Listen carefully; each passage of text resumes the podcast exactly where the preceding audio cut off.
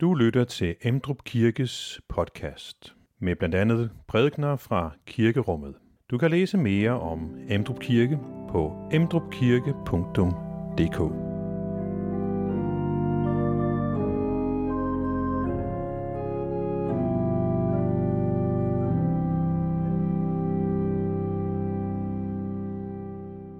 Godmorgen og velkommen til gudstjeneste. Jeg kan se ud på parkeringspladsen, at I har parkeret jeres moderne æsler derude. Og sikkert også nogen, der har parkeret jernhesten derude. Men hvor mange gange har I brugt jeres moderne æsel eller jernhest til at transportere nogen, som har brug for hjælp? I dag skal vi dykke ned i en af Jesu mest kendte fortællinger, nemlig den barmhjertige samaritaner, som brugte sit transportmiddel, sit æsel, til noget meget vigtigt. Han trådte til. Han stoppede op for det første, fordi der var et medmenneske i nød. Han fik medfølelse, men nøjedes ikke med at få medfølelse. Han gjorde noget. Han handlede. Og derfor er det også fokus i dag. Næste kærligheden også i handling. Tale om omsorg og konkret og praktisk skal vi tænke på det. Og derfor kan man også kalde søndagen i dag for diakoniens søndag, tjenestens søndag. Det vi også skal reflektere over i dag, det er, hvor ofte vi måske går forbi situationer, hvor vi faktisk godt kunne have hjulpet. Eller måske er der nogle gange, hvor vi sætter en grænse for, hvem det er, vi vil hjælpe. Og hvad så med alle de gange, vi selv har brug for hjælp i vores liv? Tager vi så imod den hjælp? Og så er der et spørgsmål mere. Et meget afgørende spørgsmål mere i dagens tekst. Og det er, tager vi imod den frelsende hjælp fra ham, som kan hjælpe os med det, som intet andet menneske kan hjælpe os med. Den ultimative barmhjertige samaritaner, Jesus. Velkommen til gudstjeneste.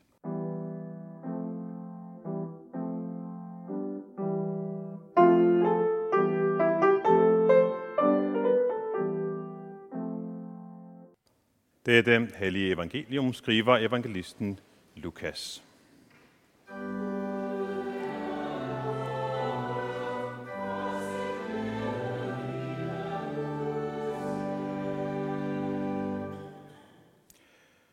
Så vendte Jesus sig til disciplene og sagde til dem alene: Salige er de øjne, som ser det, I ser. For jeg siger jer, mange profeter og konger har ønsket at se det, I ser, og fik det ikke at se, og at høre det, I hører, og fik det ikke at høre. Der rejste en lovkyndig sig og ville sætte Jesus på prøve og spurgte: Mester, hvad skal jeg gøre for at arve evigt liv? Han sagde til ham: Hvad står der i loven? Hvad læser du der? Manden svarede: Du skal elske Herren din Gud af hele dit hjerte, og af hele din sjæl, og af hele din styrke, og af hele dit sind, og din næste som dig selv. Jesus sagde: Du har svaret rigtigt. Gør det, så skal du leve. Men han ville retfærdiggøre sig selv og spurgte Jesus: Hvem er så min næste? Jesus svarede og sagde: En mand var på vej fra Jerusalem ned til Jericho, og faldt i hænderne på røvere. De trak tøjet af ham og slog ham, så gik de og lod ham ligge halvdød. Tilfældigvis kom en præst den samme vej. Han så manden, men gik forbi. Det samme gjorde en levit, der kom til stedet, og også han så ham og gik forbi. Men en samaritaner, som var på rejse, kom hen til ham, og han fik medynk med ham, da han så ham. Han gik hen og hældte olie og vin i hans sår og forbandt dem, løftede ham op på sit ridedyr og bragte ham hen til et herberg og sørgede for ham. Næste dag tog han 2 denarer frem, gav værten dem og sagde: Sørg for ham og hvad du mere lægger ud, vil jeg betale dig, når jeg kommer tilbage. Hvem af disse tre, synes du, var en næste for ham, der faldt i røvernes hænder? Den lovkyndige svarede, han som viste ham barmhjertighed. Og Jesus sagde, gå du hen og gør lige så. Amen.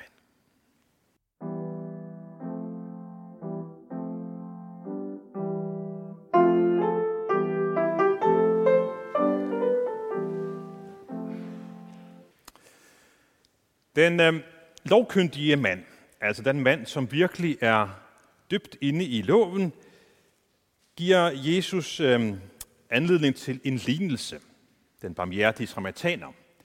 Men vi hører faktisk, at han gør det, fordi han vil. Han ville retfærdiggøre sig selv. Og derfor er det, han spørger dette spørgsmål, som giver anledning til den barmhjertige samaritaner.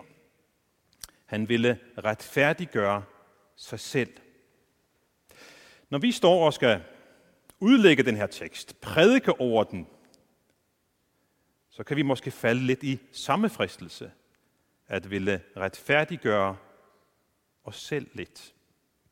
Vi nøjes måske med i fine formuleringer at sige, at de der folk, som er så følelseskolde, de burde lære noget af den barmhjertige samaritaner og være mere empatiske. Udfordringen er, at hvis vi primært gør det, at vi udlægger den her tekst fra Lukas, som om den handler om næstekærlighed, så får vi et problem. Hvornår starter den? Prøv lige at kigge på teksten her. En mand var på vej fra Jericho. Det begynder der, lignelsen, og den går hertil. Kan I se? Alt det her har vi læst først.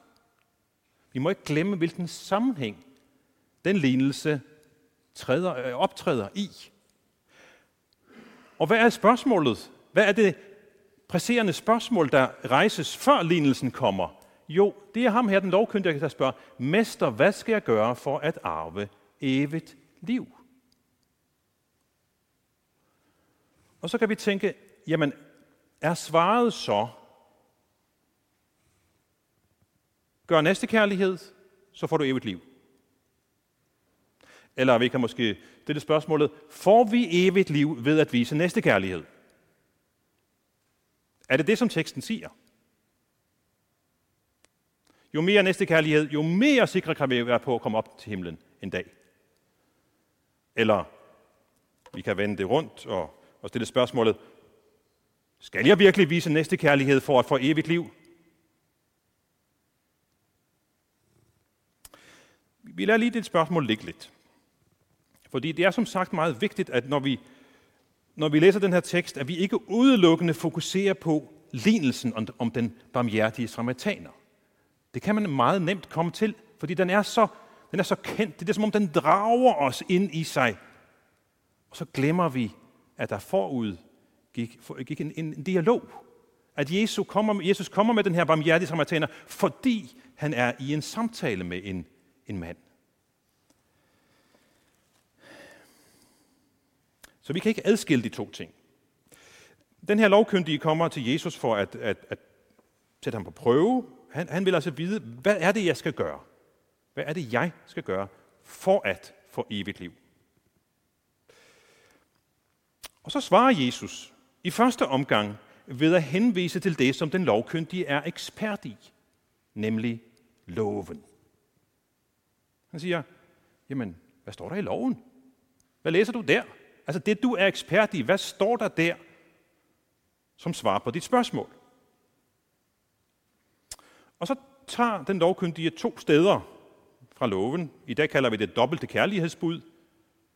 Han plukker de som to forskellige steder ud og taler om først den lodrette relation. Jeg siger, han, vi skal elske Gud af hele vort hjerte og hele vores sjæl og hele vort sind og vores styrke. Det var den her vej. Og så siger han, jamen der er også en anden vej. Vi skal elske vores næste som os selv. Og det er virkelig et godt svar. Og det belønner Jesus også. Men det, der kan overraske os lutheranere, vi er jo en evangelisk-luthersk kirke, og vi er lidt vaccineret imod gerningsretfærdighed. Så vi tænker, nu er det, Jesus skal sætte ind. Nu skal Jesus sige til ham, nej, du tager fejl. Du skal tro på mig. Er det, Jesus siger? Nej, det er det nemlig ikke. Han siger, du har svaret ganske rigtigt. Gør det, så skal du leve. Og så sidder jeg og tænker, hov, Jesus, har du ikke læst Luther?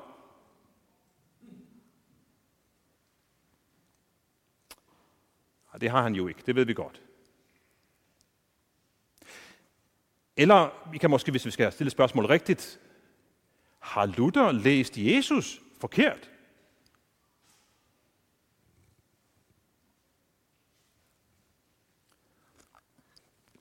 Jesus, han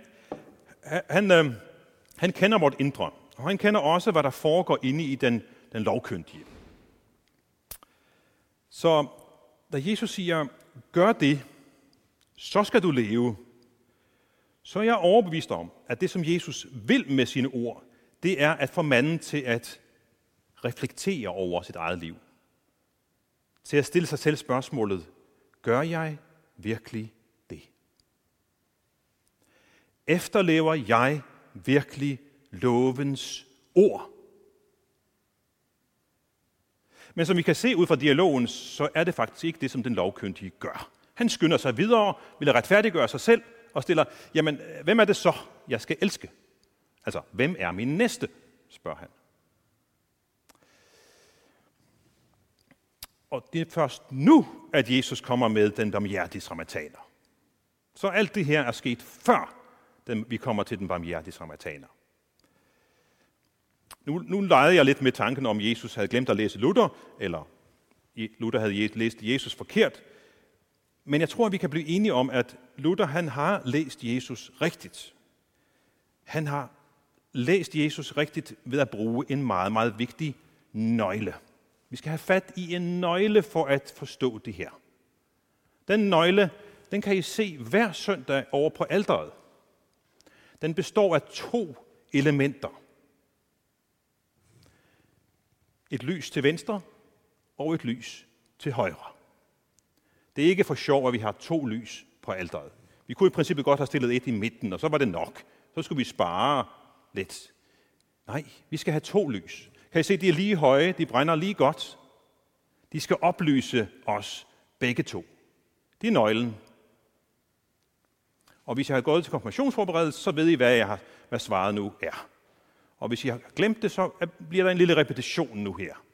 For jeg tænker, at den her skelnen mellem venstre lys og højre lys på alteret, det tåler en lille repetition, tænker jeg. Det kunne jo være, at nogen havde glemt det.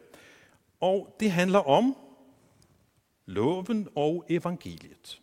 Loven og evangeliet. Altså loven som det i Bibelen, der udtrykker alle Guds krav til os. Alle Guds forordninger, alle Guds krav. Og evangeliet, som udtrykker Guds nåde, Guds tilgivelse, Guds kærlighed. Og vi har brug for begge dele. Det var det, som Luther også slog fast. Vi har brug for begge dele for at forstå det her rigtigt. Og begge dele er faktisk også til stede i den her tekst i dag. Evangeliet, eller loven, skal så drive os til evangeliet. Det er sådan, vi plejer at formulere det, fordi vi skal afsløres i vores utilstrækkelighed i forhold til Guds høje krav, sådan at vi klynger os til Guds barmhjertighed og nåde. Og Luther han understreger, at det her det er meget nødvendigt, men vi har brug for begge lys, ellers så misforstår vi, hvordan det hænger sammen, og så kan vi nemt komme til at tro, jamen jeg skal præstere noget for at få adgang til det evige liv. Ved at forstå den her nøgle, ved at forstå skelnet mellem loven og evangeliet, så erkender vi vores behov for frelsen og sætter pris på hans nåde, at vi ikke kan opnå frelse ved vores egne gerninger, men ved at tro på Kristus. Og det tankevækkende er, at de to aspekter er klart til stede i alle tre tekster, vi har hørt i dag. I evangelieteksten har vi begge dele til stede, og så de to andre tekster, de uddyber det ene og det andet. Den første tekst, som Rebecca læste for os fra 3. Mosebog, er en uddybelse af lovens aspekt. Vi hørte, Guds folk er forpligtet til næstekærlighed i handling, både over for landsmænd og fremmede. Så bliver det udspecificeret i nogle særlige forhold om fattige og handicappede og andre udsatte. Og så rundes der af med, du skal elske din næste som dig selv. Jeg er Herren. Kunne I høre, at det var herfra, den lovkyndige havde snuppet en lille del? Ja. Evangeliet bliver så udfoldet i den anden tekst, Rebecca læste for os, nemlig Paulus' brev til galaterne. Der slår han meget, meget fast og tydeligt, kommer han med et svar til den lovkyndige spørgsmål, hvad skal der til for at få evigt liv? Og Paulus han skriver konkret, intet menneske bliver retfærdiggjort af lovgerninger, men kun ved tro på Kristus. Og så for at gøre det endnu skarpere, så slutter han af med formuleringen om, at hvis der kunne opnås retfærdighed ved gode gerninger, så var Jesus død til ingen nytte. Så her er det helt klart, for os er der kun én vej til frelse og evigt liv, og det er, at vi bliver samlet op af den store, barmhjertige samaritaner, Jesus Kristus. Og det er det dybere lag, der ligger i fortællingen om den barmhjertige samaritaner.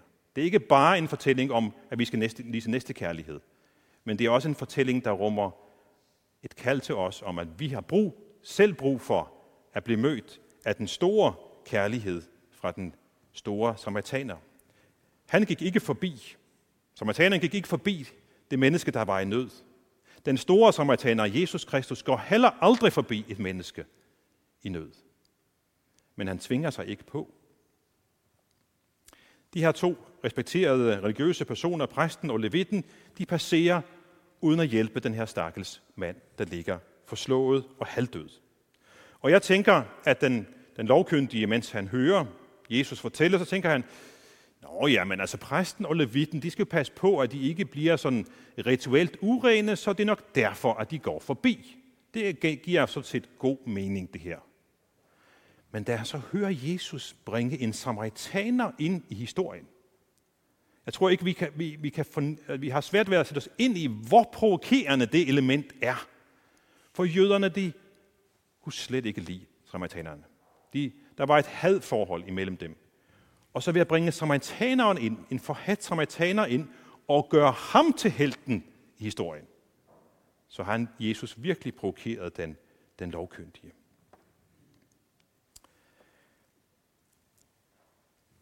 Og nu er vi sådan set tilbage ved spørgsmålet om det her forhold mellem næstekærligheden og evigt liv.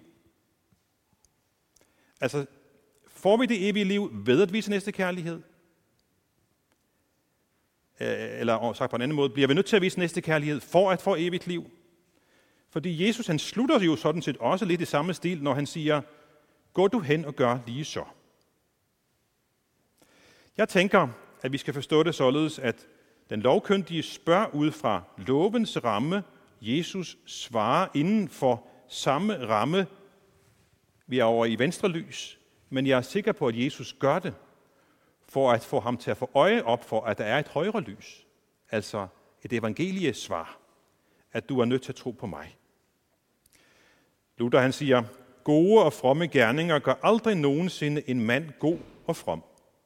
Gode og fromme gerninger gør aldrig nogensinde en mand god og from, men en god og from mand gør gode, fromme gerninger.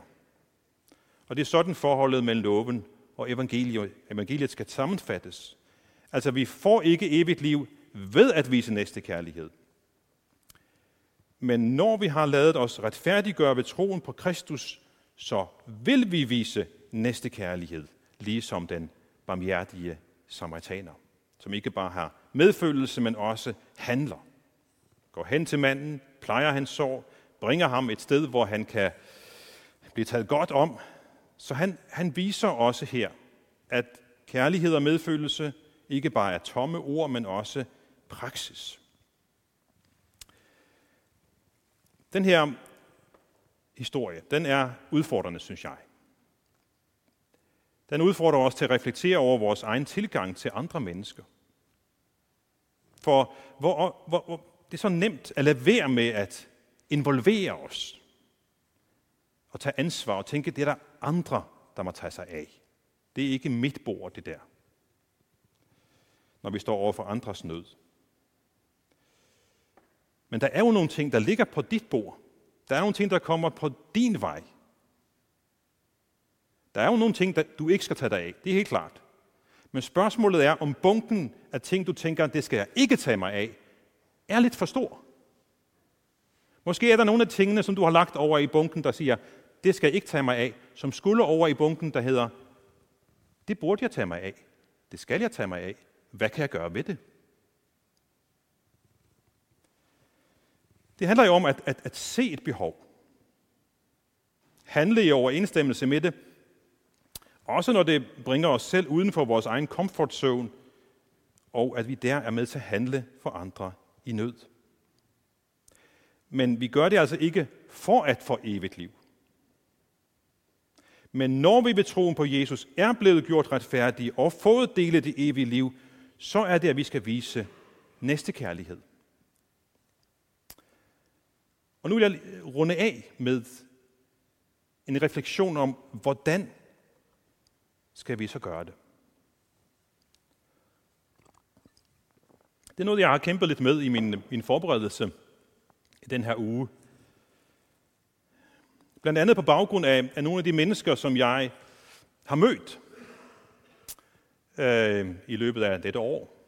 Der kommer jo forskellige mennesker til os som præster og spørger om hjælp af forskellige karakterer. Ret ofte så handler det om, at sidst på måneden så er min konto tom, så har du en lille økonomisk håndsrækning. Og det gør vi en gang imellem, at vi kan give et gavekort til Netto for eksempel. Men jeg kommer i tanker om et tilfælde, hvor jeg tænkte, denne person har brug for en anden hjælp end et gavekort til Netto. Her har vi et menneske, der faktisk har mange kompetencer, der kan mange ting, og det, der ligger bagved menneskets råb om hjælp, er ikke, giv mig et gavekort til Netto. Nej, det er, min værdighed som menneske er på et nulpunkt. Jeg har kompetencer, men der er ikke nogen, der har brug for mig. Så jeg sad med fornemmelsen, jeg ville have hjulpet det her menneske meget bedre ved at give det en opgave, end at give det en gave.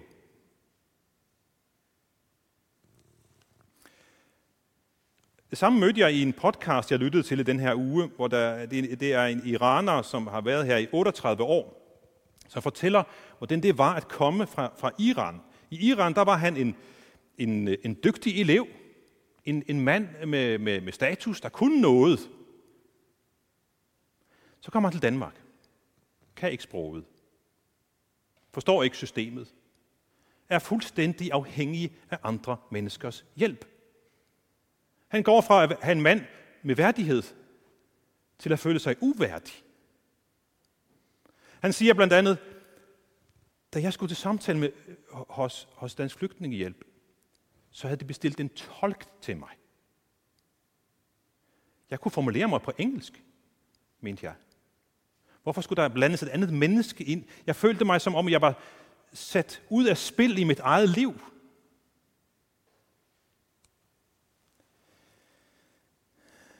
Værdigheden. Hvordan kan vi hjælpe andre mennesker, uden at ødelægge deres værdighed?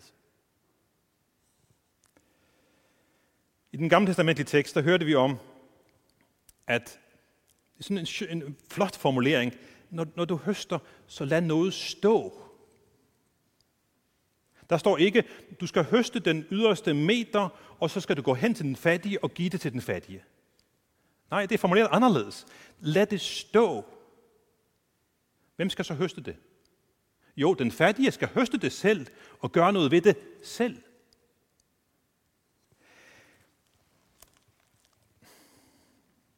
Og den her iraner, Nasser hedder han siger, for ham er det et flot billede på, at hjælpen skal gives på en diskret og konstruktiv måde, så man ikke mister sin værdighed. Så på den måde kan man overveje, at teksten også skal lære os at give og vise næstekærlighed på en måde, så de bevarer sin værdighed og ikke bliver ydmyget. Man skal ikke bare give en masse, men måske lade noget ligge, åbne op for nogle muligheder, stille nogle muligheder til rådighed, så at modtageren selv kan handle på det og gøre noget, og ikke bare være en passiv modtager og nærmest sat ud af spil i sit eget liv. Så når vi ønsker at hjælpe andre mennesker, så skal vi derfor overveje, hvordan kan vi gøre det på den rigtige måde, så at dem vi hjælper ikke går i stykker. Selvom det er venligt ment fra vores side. I samme podcast så diskuterer de problemet med, eller situationen, er det bedre at give, nu siger vi det en kvinde for eksempel, at give hende et brød? Eller skulle man hellere spørge hende om at bage et brød til et arrangement i kirken? Kan I se forskellen? Ved at vise tilliden, du kan bage et brød, jeg stoler på, du kan det. Er det mere en større hjælp, end at bare, her har du et brød, her har du et gavekort til Netto? I nogle tilfælde er det rigtige at give et gavekort til Netto, eller give en økonomisk håndrækning og give et brød osv. Men jeg er i hvert fald personligt blevet lidt udfordret på den her overvejelse. Hvordan kan jeg som præst og også som medmenneske række næstekærligheden ud, uden at det går ud over modtagerens værdighed, menneskelighed? I kan selv overveje det med jer selv, hvad I kan gøre. Og det er jo aldrig et nemt svar på det her spørgsmål. Det er jo et vanskeligt spørgsmål. Men jeg har i hvert fald blevet udfordret på det. Samtidig med, vi har en påmindelse om i denne tekst, at der er masser af mennesker, som vi kan være en god næste for. Så lad os ikke holde os tilbage. Lad os gå i gang og fylde næstekærligheden op. Men samtidig så skal vi begynde dagen med at modtage et barmhjertigt blik fra Kristus, som siger til os, du er tilgivet i troen på mig. Du har udsigt til det evige liv. Det er ikke derfor, du skal gå ud og handle for at få det evige liv. Nej, fordi du har udsigt til det evige liv. Så skal du give min barmhjertighed videre. Det må vi starte med, når vi skal tale om kristen diakoni, næstekærlighed og tjeneste. Med det i baghovedet. Og så skal vi også minde os selv om, der er en bunke her, der hedder, det skal jeg ikke tage mig af. Der er en bunke her, der hedder, det skal jeg tage mig af. Forholdet imellem de her to bunker, det vil altid være en udfordring for os. Det vil altid være en balance. Hvad har jeg kræfter til? Hvad har jeg evner til? Hvad er det, jeg skal overlade til andre? Og her i landet, så er vi velsignet med, at vi kan betale os fra meget af det, kan man sige. Fordi der er meget af det, som vi ellers kunne have gjort, som vi får igennem skat og på andre måder kan være med til at støtte økonomisk. Men vi skal ikke overtage vores næstes liv. Han skal selv leve og klare sit eget liv, mens han bevarer sin værdighed. Jeg tænker, at I alle nu har forstået den udfordring, jeg prøver at give videre til jer, som ligger mig på sinde i denne, ud fra den her tekst. Hvordan kan vi vise næstekærlighed? Nu gør vi det, at vi rejser os og i fællesskab siger den apostolske hilsen, vor Herres Jesu Kristi nåde, Guds kærlighed og Helligåndens fællesskab være med os alle. Amen. Og værsgo at tage plads igen, fordi nu vil vi gøre det, at vi skal... jeg sætter nogle spørgsmål op på skærmen her. Hvad betyder barmhjertighed og næstekærlighed for dig? Hvordan kan du, /vi, vise barmhjertighed for mennesker i vores område og hverdag? Hvad betyder det for mennesker at være i et kristent fællesskab? 3 forskellige spørgsmål. Jeg har hentet inspiration fra et materiale, som Diakoniudvalget i Aalborg Universitet, Aalborg Stift hedder det, har lavet. Og så vil vi nyde noget dejlig refleksionsmusik i cirka 3,5 minut, mens vi kan reflektere over de her spørgsmål. Og når vi kommer til kirkekaffen, så vil jeg sætte de samme spørgsmål op på skærmen derinde og invitere til, at man under kirkekaffen snakker om det. Det er ikke et krav, det er en invitation til at tale sammen om de her spørgsmål, når vi tager kaffekoppen efter gudstjenesten.